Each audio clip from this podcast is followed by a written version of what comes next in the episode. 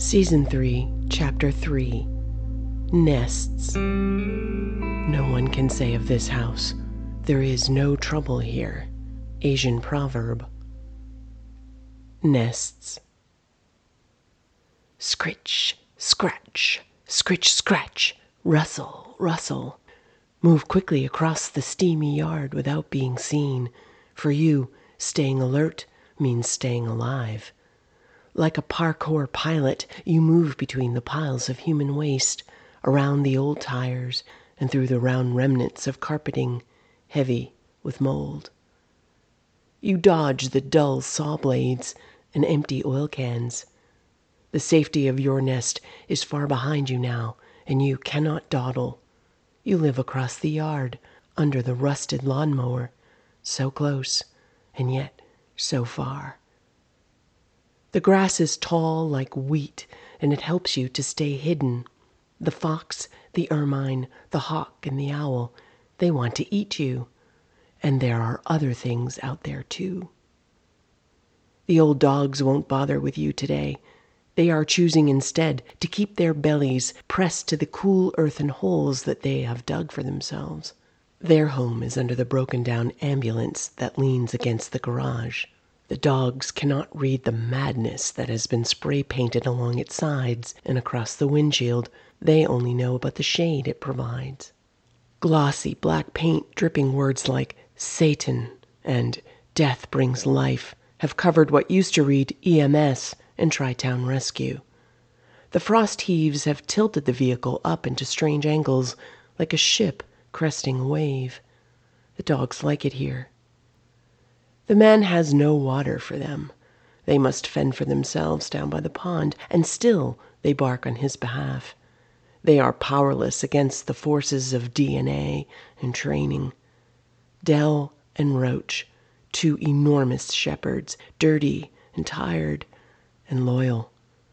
Their panting is ever present, like two hot metronomes. You keep moving, undistracted by the needs of dogs and men. Your only focus is the rebuilding of your nest and your food cache. As you scurry past the garage, you can smell the man's cigar. He heaves something heavy, and it flies past you and slams into a pane of glass. Clang, clink, crash. You weave around the debris along the foundation of the house and past the front door that is always wide open. You stop briefly to consider moving inside where it will be warmer and you can breed over the winter. But then you think better of it. Your whiskers flick a warning. Never go in there. Scritch, scratch, scurry. Like a flash, you dash between the spokes of the bent bicycle and move onward toward the giant sunflower that has volunteered to bloom despite the decay that is this yard. That is your destination today, the place where the seeds have fallen. You can smell them. Your babies are grown now, and they are making babies of their own, all of them competing with you for food. You must get to the kernels first and carry them back to the safe softness of your hideaway. Experience warns that if you carry too few, then you must make more trips. But if you carry too many, then you will be slow and clumsy and vulnerable. All of this you know. Scritch, scratch, rustle. You are but a brown blur. Your body bolts and darts over a heap of bricks, the final obstacle between you and your prize. There, under the steam of this September day, the pearls are waiting, big and beautiful and swollen with nutrients. You enter the clearing. Hurry! Gather what you can. Gather all that you can. Only this moment counts, nothing else. Your heart is beating rapidly, pushing the two ounces of blood through your body, oxygenating your ears, your eyes, and your tiny legs. You too are a seed. For all your awareness, you never notice that the sun is fighting for its life. Something wants to suffocate it, and that something was behind you the whole time. Shadows move in shadow, and so what could your rat senses have relayed to your brain? Nothing. It happened so fast, so don't be angry with yourself. You did everything right. Your cheeks are packed like a moving van loaded with life. It is the last thing you taste. The dogs hear your squeaked surprise, and so they call out a warning to the man. He is clad only in his underwear as he emerges out from the filth of his workshop. He spews gibberish and body odor before hurling an empty bottle toward the dogs. He has long since swallowed his sanity.